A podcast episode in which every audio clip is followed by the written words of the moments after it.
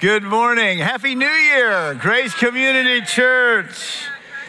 Good to see you. I'm Rock Bottomley, and uh, Bev and I, glad to be back. We, uh, uh, you know, I'm officially retired as a pastor, so we get to go wherever we want, and we want to come here in January. Oh, it's good to be back. Good to be back. Uh, many of you, uh, Bev and I met before, and it's good to see uh, some past friends. Wonderful to be back and see you. Some of you have come since we were here last. We were here last winter, and uh, but we've come back. We're going to spend the next three months here with you guys, just to be part of the family and and part of the ministry here. And uh, I just want you to know we are delighted to be back. You know, both Bev and I. It's interesting. We were both born in Detroit, and uh, we left when we were young and we're gone 60 years and then came back to be with you. And so we feel like when we, I told Bev when we crossed, you know, we came up from Ohio to Toledo up that highway, and, and when we crossed and saw the state sign there, hey, we said, hey, we're home. We're back. This is our roots. This is where we started. And uh, so we're glad to be back. We're also glad to be back here at Grace. And uh, I just want you to know, you know, sometimes it's helpful for you to hear from an outsider who comes and looks in from the outside. Because when you're inside, it's like a family. You know all the warts and you know all the blisters and all the pimples and zits and things. And, you know, but you just need to know this is a really good church. And uh, that's, that's true. And I, uh, this is not this is not flattery. You just need to know if Jesus were to appear in the flesh here and come and visit, and he'd come and have a few words with you, he would say, Well done, stay the course you're on. You guys are a really good church. He loves, he loves the fact that you combine word and spirit, that you love the truth of the Bible and the power and presence of the Holy Spirit and is working. And you've received both of those gifts from him, and you're, you're eager to get the, the, the, the, best out of both of those. He loves the way you look, the checkered look, the mosaic. I mean, this is this is Jesus' dream for the church, isn't it? You read the New Testament, and I mean, it's Jews and Gentiles and, and all the races and all the languages and all the dialects and all the accents all put together, united around a love for one king and one kingdom. And, uh, and this is one of the signs that God is having his way in our hearts is we're able to be together and to love each other despite our differences. And you guys, I mean, visually, I just look out there and you got all the colors of the rainbow, not just in your faces, but in your coats and jackets and things like that. And uh, God loves that. He loves your heart for the church, capital C, that you realize this is a congregation, but we don't have all that God is doing here. He's doing a variety of things beyond us, and we love everything that He's part of. And I just think of that impact thing that uh, you guys just talked about. I mean, who, who does what you guys do where you you know you give way more than 10% of, of what you have away to other ministries. I mean who does that? Well grace does that and and the lord loves that. Just your your recognition that you're part of a bigger body a worldwide movement and you give and empower other ministries. I mean the lord would say well done and, uh, and then just your heart for the city, the way you feed people, the way you counsel people, the way you medically care for people, the sports camps you do, the tutoring you do to push back the darkness and, uh, and to help you guys who are the light get out into dark places so people can see that there's another way to do life other than, other than the enemy's way. There's a, there are people who found life, and, and you know, as long as you keep it bottled up in here, people don't know that. But the way you guys get out and take the light into the darkness, the Lord would say, Well done. So I just want you to know again, as I said, Bev and I are retired. We're free to go wherever we want. We want to be here because God, this is God, this is a good church, great church. And uh, we love being part of you. It's a privilege to be with you. So it's good to be back. Good to be back. All right. Hey, uh, this morning I want to talk to you on the subject of the truth about marriage, the truth about marriage. And um, the, uh, the reason I want to do this is because, as a church staff, as your leaders, they recognize they really want to help strengthen marriages this year. That's one of the things we want to do in 2018. And the reason is, uh, and we're going to see why in a minute, your marriage is very important to God. There are some things He wants to do in you and through you and for you through that marriage. And He knows the enemy wants to devour and eat it. And uh, so we really want to be helpful to you in your marriage. And I just want to mention while we're still fresh and you're still engaged, there are going to be there are three things we want to do very specifically to be helpful in this area. Um, first, we we have a uh, a ministry here called Divorce Care. And, and we recognize, you know, that a number of us have been through just the trauma and the wound and the, the pain of a, a broken marriage. And God is the restorer, the rebuilder. He gives back the years that the locusts have eaten. And if you've been through that, you need to know there is great hope for you. And uh, God wants to restore. And one of the first steps towards that is just to heal up from the wounds and the bruises of a, of a marriage that's broken. And so, if that's you, you need to know God has not departed from you. He loves you. He has hope for you. There's a, there's a restoring, a rebuilding, a giving back that He wants to do as you come uh, and allow Him to heal the wounds. So, that's uh, divorce care. That's coming up. You can see the details on that. Um, second thing is, is a marriage building workshop called Love After Marriage. This is an intensive 10 week uh, marriage workshop. Bev and I actually are going to lead that. Starts in about two weeks. And this is really designed to help you build greater oneness um, oneness spiritually, oneness emotionally, oneness sexually, physically. And, uh, and that's what this is all about. And, and what you see in this is, is in this course, uh, if you took the course that we did last uh, time, this is kind of goes farther and deeper. It's kind of step two, and it's really designed uh, to, to give you the things that build greater oneness. And uh, it's designed to help you be more open and honest, to have nothing hidden, so that there is an openness that really pulls you together, designed to help you reconcile if there have been wounds, to help you heal those so there's peace rather than resentment. It's designed to really teach you to hear God. Many of you long to hear God. You wonder, what does it mean when God speaks? And a big part of this uh, workshop is to create space for you to hear God and to recognize his voice and to respond. And so this is not just a, a horizontal husband wife, this is vertical, you and God kind of a thing. And it's really designed to give you the tools to kind of b- break through some of the barriers that keep couples at a frustrating distance from each other.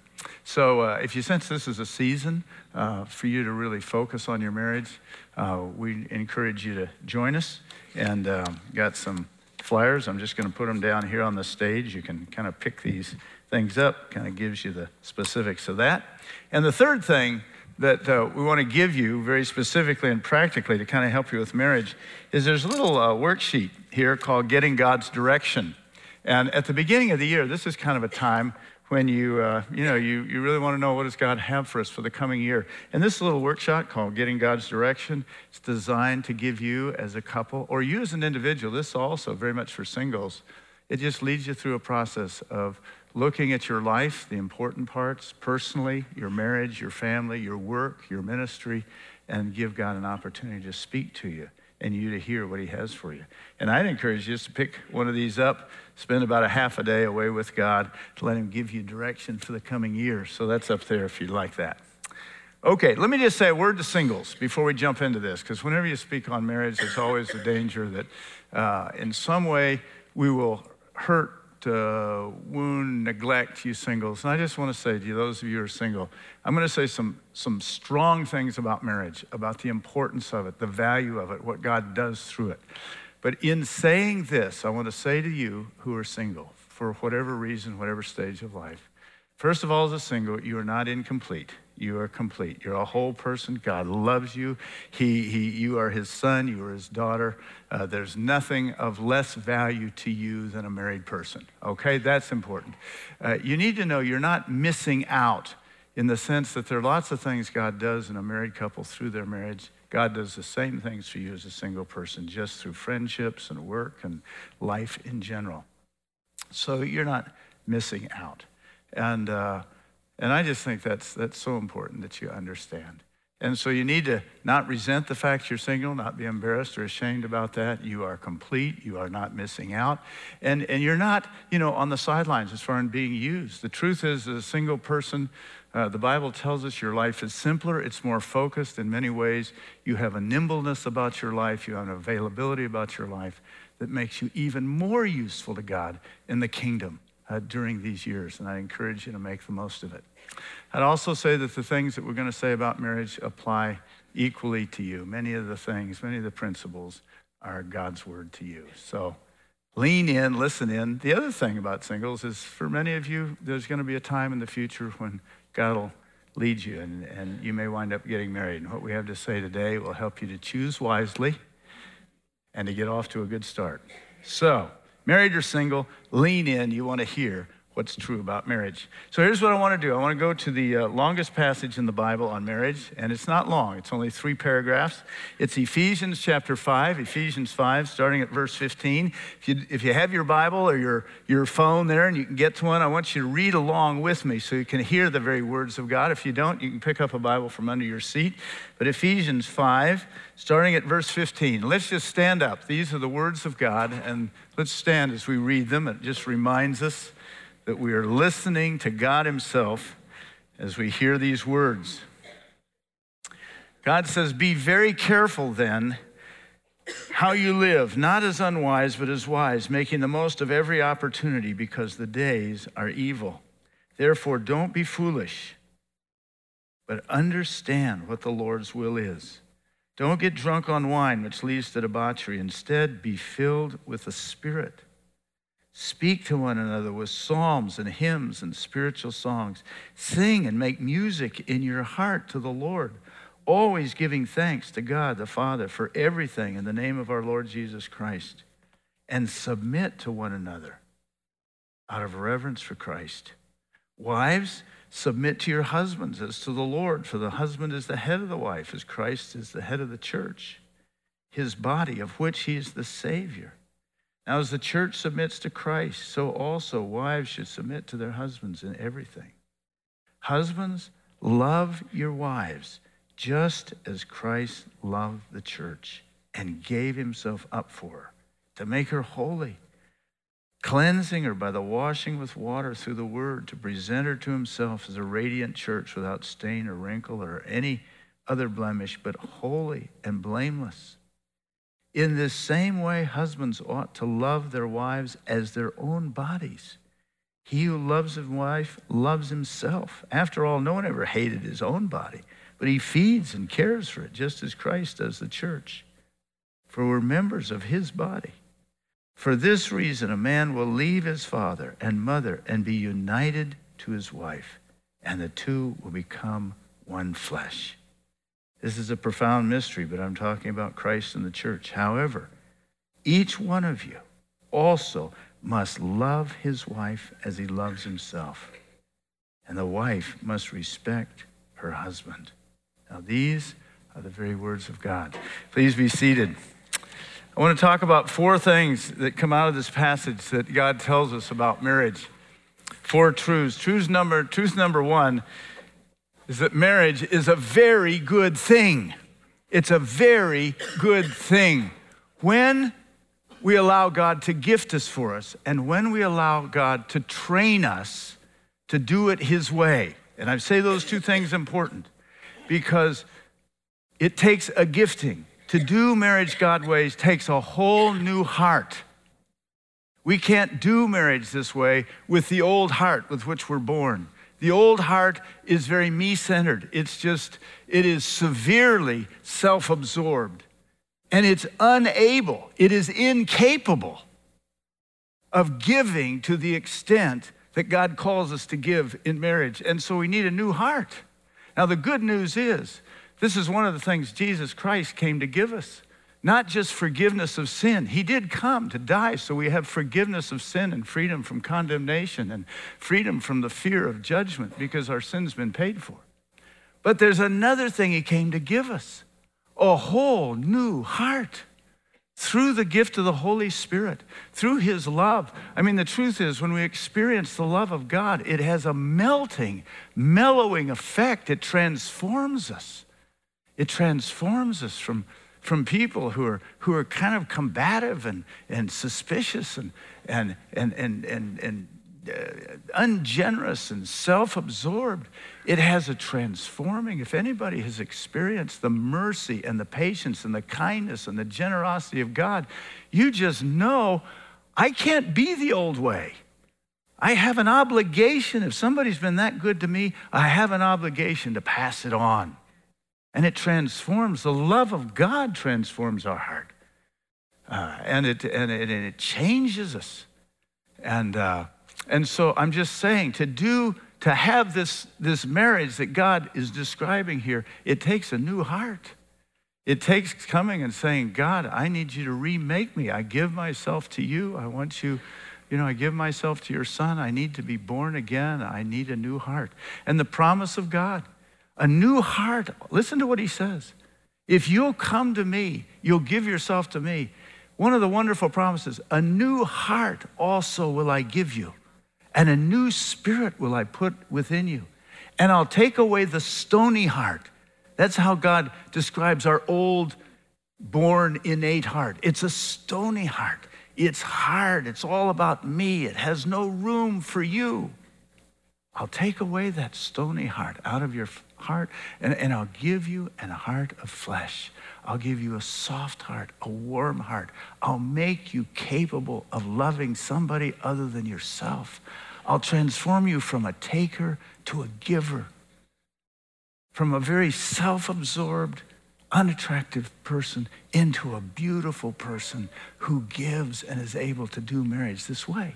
That's what I mean. So when we talk about gifted and then trained, the truth is, you know, we start, we're born again, we, we get started, but learning to do life and marriage God's way is a lifelong process. I'm just saying, it takes a lifetime to be transformed into somebody who does marriage the way God does it. But if we'll allow Him to give us a new heart, by giving our lives to Jesus Christ and allowing Him to forgive our sin and make us new through His Holy Spirit, and if we'll allow Him to train us through His Word and His Spirit and transform us from the way we're born to the way He wants us to be before we die and pass into His kingdom, marriage is a very good thing. You see this. I mean, you see this uh, in the Genesis account. You remember the story of creation. God created, right, the, the heavens and the earth, and He creates the stars and the, the planet down here, and the, and the water and the dry ground, and, the, and all the plants and vegetables and, and the animals. And then, and after all that, He says, after each of those, He says, it's good. It was good. It was good. It was good. Then He comes to the pinnacle of creation, and He creates man, He creates us. And you remember, he created one. He created Adam. And for the first time in the, in the story, he says, It's not good that this man be alone. There's something for this man to experience the wonder, the richness, the goodness of the life that I have for him. For this man to become what I want him to become, he needs somebody else. And so, the climax of creation is the creation of the man, and the climax of the creation of man is the creation of the woman. And he puts them together and he weds them and he sends them off to become one. That's a process. To become one, to merge as companions, as one life together and they go do the adventure of life of being fruitful and multiplying and filling the earth and subduing it and ruling over the fish of the sea and the birds of the air and every living thing that moves on the face of the earth. That's the adventure of life. And then, after he did that, he made them both, he brought them together, and he sent them off to become one. At that point, he said he saw all that he made, and it was very good. Now it's good. Very good. And you see that as you go through the scriptures. God talks to young men. He says in the Proverbs, He says, He who finds a wife finds a good, what is good, a good thing. For a single man who's out there doing life by himself, he says, Listen, if you like life by yourself, you need to know something. It's far better with a good woman than it is all by yourself. Men, you need to hear that. You need a good woman. You'll kill yourself. You'll die prematurely. It's true. Studies show the most unhealthy thing you can do as a man is to stay single. You need a good woman to keep you alive for your full, right? All right, that's true. She'll, she'll keep you healthy. She'll get you to the doctor. She'll make you wear your seatbelt. She'll make you come home at night. She'll keep you off the streets and out of dangerous places. You'll live a lot longer with a good woman. And that's what God says. He says, He who finds a wife finds what is good, right? And receives favor. There are some things, some richness, some wonderful things about life, you know, that, that God does through this thing of a, of a marriage done His way. Now, it's also true. I don't want to be Pollyanna about this. You guys know this from your own life, your own experience. When we don't do marriage God's way, it is not a very good thing. It can be excruciatingly painful. True? It's also true when we allow Him to give us a new heart and to train us, to reprogram us, to change the way we do life with each other. It's a very good thing. And you see that all through the scriptures. Um, now, why is it a very good thing? Well, you see it in this passage. As you read this passage, I, I was thinking about this. It's like watching uh, the, the, figure skaters. We're about to do the, uh, the Olympics, and, and you'll, you'll see this. And you know how they do those pair figure skating? And I mean, there's a beauty to that, isn't it? As you see two people move as one. I mean, there's an elegance, there's a wonder. It's beautiful to watch. Uh, I've never done it, but, but I, have done marriage. I can tell you, it is beautiful to experience when you get two people moving as one. It's a beautiful thing to watch. As you read this passage, if you let your heart engage with what's going on here, you realize that what God is describing here in Ephesians, when he's talking about marriage his way, it is a beautiful thing to see. And it's a beautiful thing to experience. There is a wonderful oneness. That's what he's talking about here. It goes all the way back to Genesis. You know, man's to leave his father and mother. He's to cleave. He's to hold on tight. He's to, he, he's to connect in, a, in an intimate, wonderful way with his wife. And they shall become one flesh. There's a oneness. There's a wonderful oneness when we do it God's way. Always coming back to that. And you see it. There's a wonderful devotion in this thing. Uh, there's a mutual submission when we, when we allow God to give us a new heart and to train us, to transform us from all about me and fighting for my rights and my position and being assertive and, and getting, fulfilling my dreams. And I set that aside and I realized wait a minute, there's something much better about life, and that is giving myself to another human being to help them become all that God wants them to be. And you see that here. He talks about submitting to one another. This is radical. This is revolutionary. This is not the stuff you see on afternoon TV. This is something heavenly, otherworldly. He says they submit to one another. What does that mean? Submit. It's the Greek word hupotasso. Tasso means to place. Uh, means under, hypodermic, right? Hypothermic, underneath. So what does it mean? It means they, they submit. They, each of them places themselves under the other. And they both have a way of doing life together that's you first. You first. Can you imagine what life would be like if people lived you first? What it would be like at, at the workplace?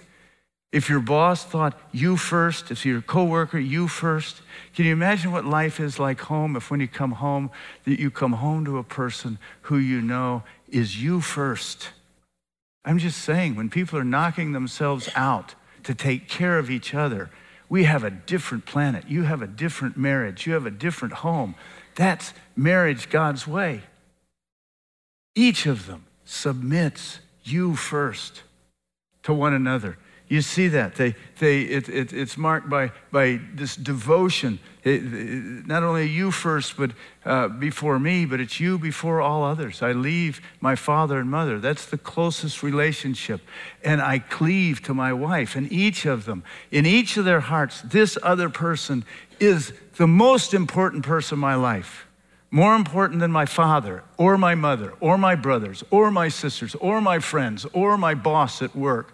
The most important person in my life is this person God has given me. That's marriage, God's way.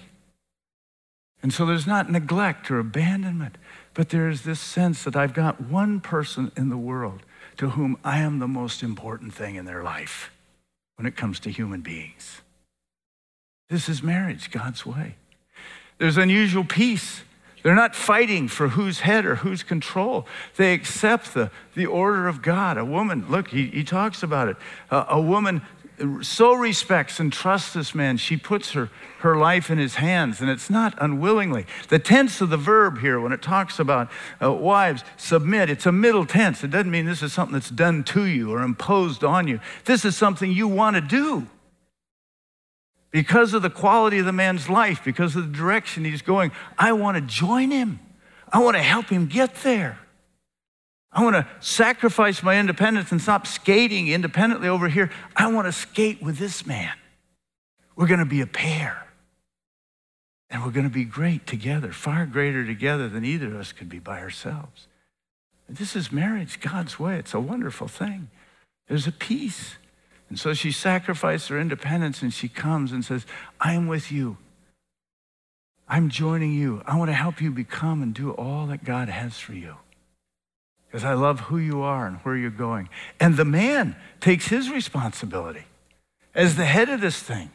And he doesn't use his power and his strength and his authority to get his own way. He uses his power and his strength as a man and his authority as the head to give what she needs.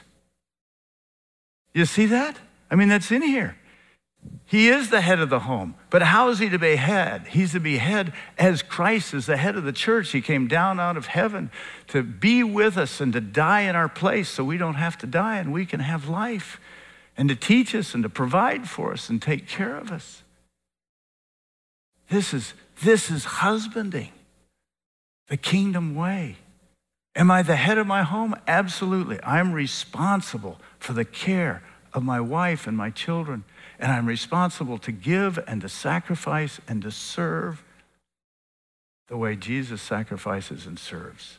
And so I use all my strength to take good care of this woman whom God has given to me.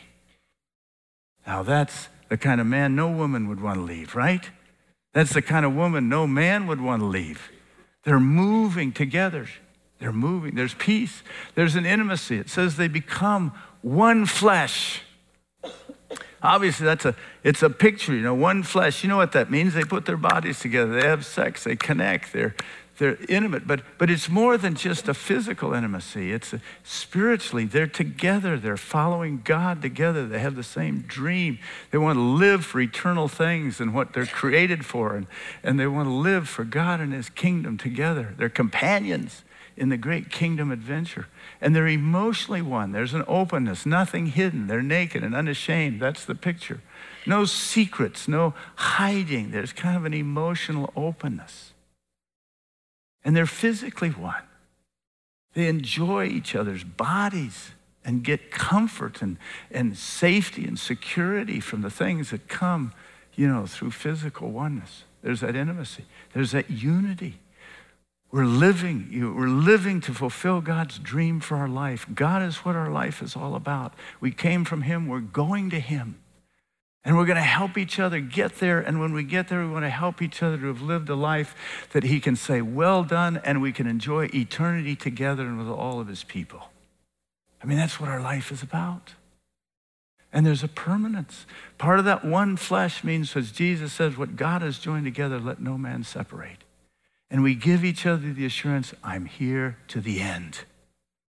If you outlive me, you'll bury me. If I outlive you, I'll bury you. But I'm not leaving. Now, all I'm saying, can you see this? This is a beautiful thing to experience. It's what we all long for in our hearts. It's why we love certain songs. It speaks about this kind of love between a man and a woman. It's why we love love stories when we read them. It's like we, we love love stories when we see them because something deep inside us wants oneness with these things devotion and peace, intimacy, unity, permanence. God has put it in your heart. Part of being made in the image of God. It's the life God has with, with Himself Father, Son, and Holy Spirit. This is their life together. And the reason He's made you is so that you can taste what He has been experiencing from all eternity with one person, that person you're married to. You get a little bit of taste of what it's like to have the life of the Father, Son, and Spirit together when it's done His way. Right? It's a very good thing. So let me suggest as a resolution to those of you that are married for 2018 to go for it. And what I mean by, look, God has a dream for a wonderful oneness. It's going to take us a lifetime to get there of letting Him change us and transform us. So we really live this way. We allow each other to enjoy each other in this way. So let's go for it. Let's not settle for where we're at. Let's press into God and let's move on to something far better than we have because God's dream is something far better than what you have. It's this. Second truth about marriage is that marriage is a very big thing. And what I mean by that is if you are a married person, a huge part of what God wants to do in your life, He wants to do through your marriage a huge part of the joy and the delight and the richness of life that he wants to give, he wants to give through that man, that woman to whom you're married. A big part of his changing you from a taker to a giver, of making you holy, of making you like him, comes through the way you do life together at home a big part of his revealing himself. I mean, he talks about himself as a good, faithful husband. Well, men, if your wife is going to make any sense of that, she needs to see a good, faithful husband. If she's going to understand God and his mercy and his patience and his loyalty and his generosity and his kindness, he needs, she needs to see that in you. And God calls us as his followers to be a faithful wife, not an adulterer, not an idolater, not an unfaithful woman. That's one of his figures for his people who wander from him and give themselves to other things. Well, women, if your husband's to understand what God wants from him to be a faithful follower, he needs to know what it's like to live with a faithful woman who loves him and is faithful to him and stays with him. All I'm saying is, as you study the scriptures, and then, and then, you see this from the context, this whole book, Ephesians, isn't about being a husband and wife, not about raising kids, not about doing work, it's not about sexual morals or ethics, all of those things it touches on. But the point of the book is the big picture of what God is trying to do in your life. He's trying to, he says, he starts out, he says, pray, you know, praise be to God, the Father of our Lord Jesus Christ, who has blessed us with every spiritual blessing in the heavenly places in Christ. And, and, and he's called us to be holy and blameless before him in love. Chosen us to be adopted as sons and daughters. He's telling us, I'm in the process of redeeming the whole creation. I'm in the process of transforming you from children of the devil, that is, people who reflect the character, who talk like and act like and think like and feel like the devil, to children of God. People who talk like and act like and feel like and desire and love the things of God. That's what I'm doing. That's what this book is about. It's about the wonderful calling of God to be transformed so that we share God in the end. We get to be part of the kingdom of his son, Jesus, as he's head over all things and brings righteousness and peace to the earth. And he wants you to be part of that. And part of that is to prepare you by transforming you so that you reflect his character. Now, the first thing that you see, he after that's what all that is up to this point. The first place he goes when he says, okay, that's what we're doing. We're, we're being transformed. We're being made holy. We're being blameless. We're being made more like God. We're, we're being taught how to love and give the way God gives. The first place he goes is here marriage, wives. Let's start with your husbands. Husbands, let's start with your wives. That's what marriage, that's the root of it. It's to teach you to love one person the way God loves you and to give you a lifetime to learn to do it. I remember uh, one of the guys who shaped me as a young man, as a uh, teacher at Dallas Seminary, Howard Hendricks, for 50 or 60 years. He was a professor there, and he's kind of a mentor of uh, Bev and mine. And he used to say to us men, he says, Men, he says, listen, if your religion doesn't work at home, don't export it. What was he saying? He's saying when it comes to learning to be filled with the Spirit and, and to know theology and to know the Word of God and to understand the things of God, the first place that should show itself is the way you treat your wife, your husband. If you're not doing it there, don't go out and preach it and teach it. It's not authentic. It starts at home. And that's, that's the way the book is written. It's talking about the great calling of God to be transformed into holy men and women, upright and clean and godlike. And he says the first place to go to practice this, the primary fitness center, uh, uh, practice field, the place you do this is your own home, starting with your marriage. That's what I mean when I say it's a big thing. This is where God does in you the primary things He wants to do in you. I mean, if you can learn to love that woman, to give yourself to that man, to do life in this way at home, you are the real thing. You're the real thing. You can do it elsewhere. And so, a good resolution is just to focus on this. All I'm saying is, you know, it's easy to say, you know, life is kind of crummy at home, but I've got this ministry over here. I've got this women's Bible study. I'm doing well at the office. I'm, you know, I'm helping my kids in their sports teams. No buts. Remember, look, let's go back and get it right in marriage. Let's focus here. Because when you ask God what really matters, this is what matters to Him most. Not how I look out there, it's how I am in here. Doesn't work at home, don't export it. Focus on it. Uh, this is a good time. That's where it might be good to pick up one of these sheets, sit down with your husband and wife, say, hey, how are we doing? Where do we need? Where do we need to strengthen? What do we need to build so that we are pleasing and honoring God and giving life to each other? Third truth about marriage marriage is a very hard thing. It is a hard thing.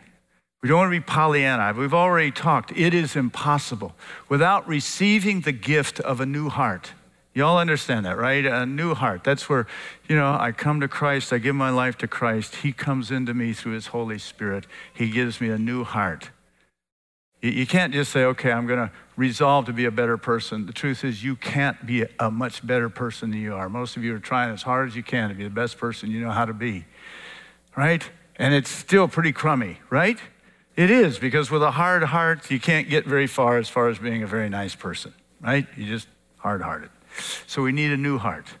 And that comes as I give my life to Christ and I receive the Holy Spirit and I, and I learn about and I realize the love of God and I'm transformed from a little devil into somebody who really wants to love and follow God, right? And then we need to be taught. We need to learn. That's why it talks about, understanding things. Anyway, it's a very hard thing. Uh, it's, it's not easy. And the reason is we face some powerful opposition. There's some strong forces. That's why Paul starts out here. Now he's talking about, okay, now we, we, we want to fulfill the will of God. We want to be transformed. But he, he starts out and he says, now be very careful then. The, the word is to see, the, the Greek word there is to see. Open your eyes, watch out. And it's the time of a term when you're alerting somebody to danger saying, Watch out, look out, it's dangerous out there. There are some things that will keep you from drawing near to God and keep you from fulfilling His dream in your marriage. This is not easy. There's powerful things working against you. He goes on, he said, uh, You know, be careful. He says, redeem the time. And it's a marketplace word. It's, it, the picture is a woman sitting in front of a stack of fruit, and she's carefully picking out the fruit because they're good ones and they're rotten ones. That's the picture.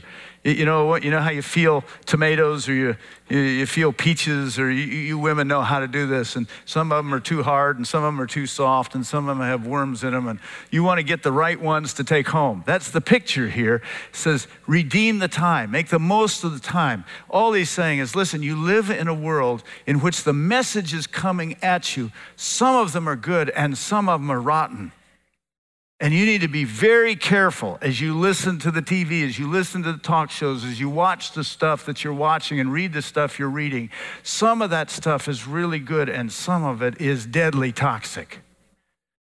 So he's just saying, be careful. what you give your heart to and who you idolize and who you listen to. Because some of it will give you life and some of it will lead you right over the cliff. And so he's saying, look, it's dangerous. Um, uh, then he goes on. He says, the days are evil. He's not being a pessimist, he's just telling the truth about the world we live in. And there are three dangers. You look at the, the danger. What makes it hard? I'll tell you. Dangers. It's pretty easy to remember. Three D's, right? Depravity, my own sin, that thing in me that is just severely self absorbed and is strangely drawn to destructive stuff. We all know what I mean, right? I've got it, you've got it. Um, then there's damage. There's things that have happened to us.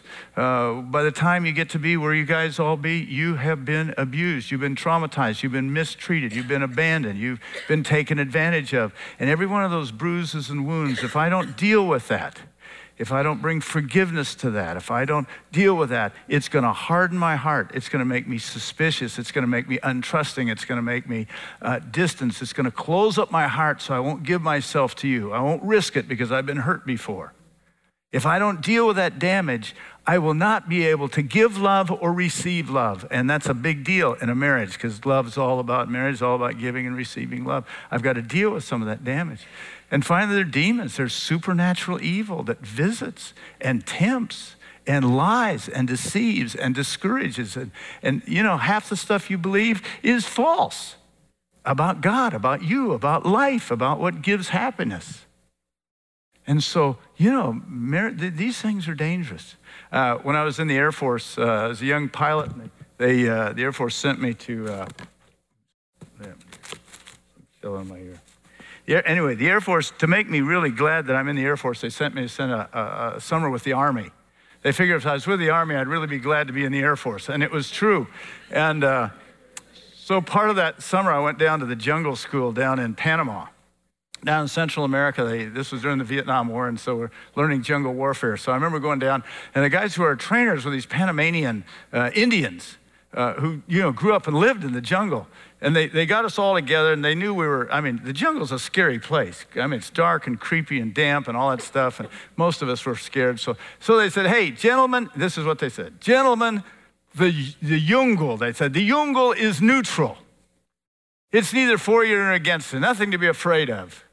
Well, I remember uh, it wasn't long after that, I went to where they had us sleeping. We were sleeping in these lean tos on, on, on kind of wood, uh, wood benches. That's where we, we slept at night. I remember lifting up one of those wood benches, and it, under it was a bunch of scorpions.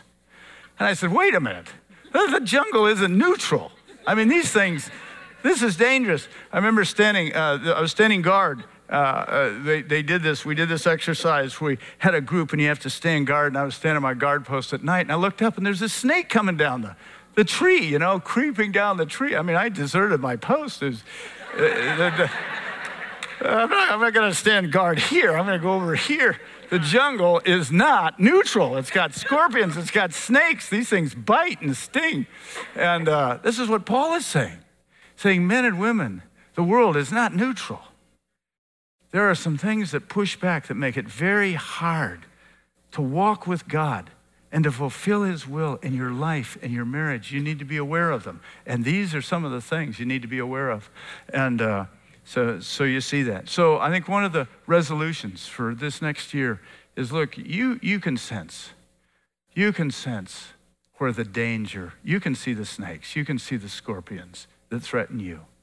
In some of you, it's lies that you believe. And you know, there are messages that replay themselves about your worthlessness, your separation, about distrusting that keep you guarded and distrust and closed up and make you incapable of giving or receiving love. Those are lies. There's sin. There are things in your life, attitudes and ways of talking and tones of voice and things that you may be doing that you know are creating a giant hole in your emotional and spiritual tank and you have to hide it and you're afraid of being caught at it and, and, and you're ashamed of it and you're embarrassed about it and it's just sucking the life out of you and out of your marriage. I mean, that's what I mean by, by dealing with this stuff. Don't let that go on. There's, there's, there's hard feelings, unresolved wounds where there's never been forgiveness asked or extended. And, it, it's just caused a dislike, a coldness, a frozenness to come over your heart towards the person you're with. And you know, that's, that, that, it's going to stay that way unless we deal with it and we get it out. So let me just suggest that a resolution for 2018 is where the dangers, where the scorpions, the snakes are threatening your life and your marriage. Let's say this is the year we deal with it.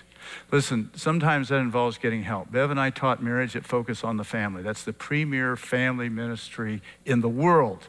We were the senior fellows for marriage. We're the experts. You need to know there have been six or seven times in our marriage we've had to go for help because we can't fix what's broke. You hear that? Going to pastors, going to a counselor, going to a friend, saying, you know, we are eating each other alive. We need somebody to help us stop. Now, that's true of us. You just need to know. It may be true of you, and if it is, get help. The difference between couples who make it, and by make it, I don't mean just stay married, I'm talking about experience the very good marriage that God has. The difference between those who make it and those who don't is not that these are strong and these are weak, it's that these get help and these don't. So if there's time to get help, say, hey, let's go together. Let's go to the counseling center. Let's come in here to the listening prayer team. Let's be humble enough to lay out where we're stuck. God opposes the proud, He gives grace to the humble who are willing to tell the truth, right? Deal with it. Last thing that I want to say about uh, truth is that marriage is a very God thing. What do I mean by that?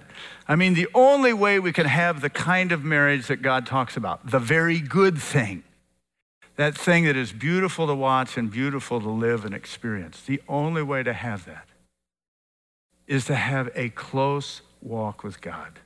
It's to allow God to have his way in my life. We're not talking about being a super Christian here. We're just talking about someone who genuinely understands God loves me and genuinely in the depth of my heart wants to please him. And I do the things that a person does if they want to follow God. I make space in my life for God to speak to me through his word. I make a time where I'm sitting down and I'm reading his book and I'm engaged with my heart and I'm saying, God, will you, you teach me how to do life? I don't want to learn life from the TV. I don't want to learn life from the movies or from the music or from the radio station or from the celebrities or, you know, the sports guys. I want to learn life from you because you know it. And so I make space for God to, to, to listen, to read his book, to learn his ways, right? I make space, I make space to talk to him so I can express, Lord, this is what I need. I mean, God is real. He's there. He listens. Asking you shall receive, seeking you shall find, knocking it shall be opened, Jesus said. I talk to him. When the Holy Spirit speaks to me and he's calling me to, to, to back off, to restrain, to, to pull away, I listen. When he prompts me to move, I move. In other words, I, I, I listen to God. I trust him, and I trust him enough to obey him. And uh, so, you know, God is, is, it's a God thing. And you see that. You see that again in the text. If you look at these three paragraphs one, two, three. Paragraph two is to wives, paragraph three is to husband, paragraph one is about you and God. And what God is saying is if you want goodness and wholeness and health and the very good thing at home, you need me to do it. You need to allow me to teach you you need to allow me to transform your heart. You need me to allow, you need to allow me to love you and soften your heart so that you don't have a hard heart, a stony heart, but you've got a heart of flesh. You're able to love somebody else because you've been loved by me. And that's what this is all about. Listen, that's not just preacher talk. That is the truth. If you study marriage, let me tell you what marriage studies show. Marriage studies show when it comes to divorce, general population, the divorce rate, one in two among church going people, people who are nominal Christians, people for whom God is out on the edge, He's kind of in their life, but out on the edge, it's the same one in two. What does that say? When it comes to having the kind of marriage God wants, nominal religion is of no value whatsoever. And the reason is, you, I mean, it's common sense. If I don't really care how God feels, then when I want to do stuff that's self destructive and self damaging. You know, I want to watch pornography. I want to go have an affair. I want to, you know, get, get high on drugs. I want to kind of leave and do my own thing. If I don't really care what God thinks, I'm just going to go ahead and do it. But if I have a healthy fear of God and I have a healthy love for God, then what He thinks matters a great deal for me. And when that pull, and it comes to all of us, to do stupid stuff comes, I will care more about God and what He feels than I will about doing my stupid thing. And He'll restrain me from doing the things that cut and damage and wound and destroy. And He'll move me to do the hard things that are required to draw near. Now, here's the good news the divorce rate among people who live a life devoted to Jesus. And I'm not talking about super, I'm just talking about people who just pursue God in a genuine way and care about God. One in 1,051. Now that's statistically significant. One in two, one in 1,051. You get two people who give themselves to just walk with God with all their heart in just the simple kinds of ways that, that you know, making room for his word and to pray and to be with people and to, and, and, and to really follow him, you're more likely to get hit by lightning than you are to see your marriage explode, right? What is this saying? It means the key to a great marriage is a close walk with God, to allow him to give you a new heart and to teach you to do life in a heavenly way, which is far better than an earthly way. So, what's the resolution? This is the year draw near to God. If there are things you know that are pulling and tearing and draining your life with God, repent and, and, and put it away. Come back to God so that he can, he can give you the life He wants you to give. Plug those holes in the, in the tank. Deal with the things that you know are creating distance between you and God. And then make space. Make space for him to come and love on you and talk to you. And you to talk to him, and you get to realize God is far more real than you realize. He's far nearer than you realize. He's far more powerful to work in your life than you realize. Draw near to God. So, those are the, the truths that come out of this passage, right? Marriage, when we allow God to, to change us, to gift us with a new heart and learn his ways, it's a very good thing. It's a wonderful thing. For all of us who are married, it's a very big thing.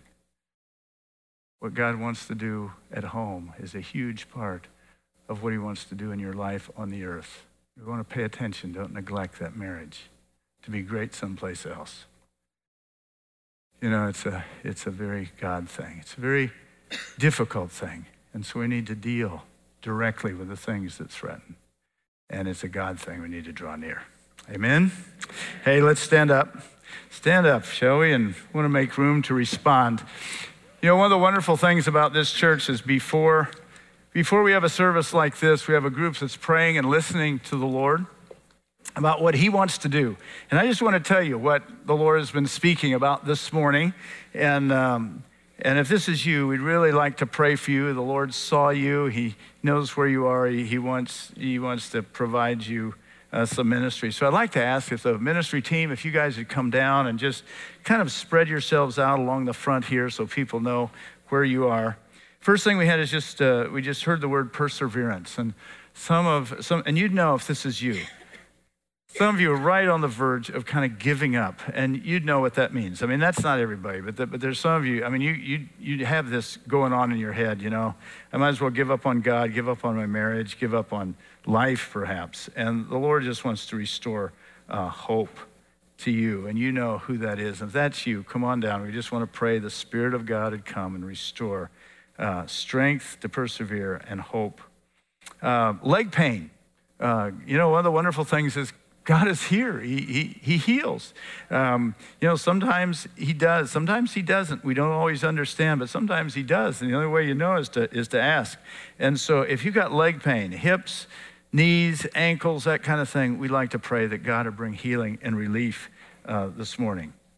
And uh, uh, the other one, they had hope specifically for marriage. And you'd know, you know where you are in your marriage. And if if there's some area that you really sense, boy, we just need uh, new hope, and there's some things, some specific things, you know, God, you, you want God to do. We love to pray and just watch Him work.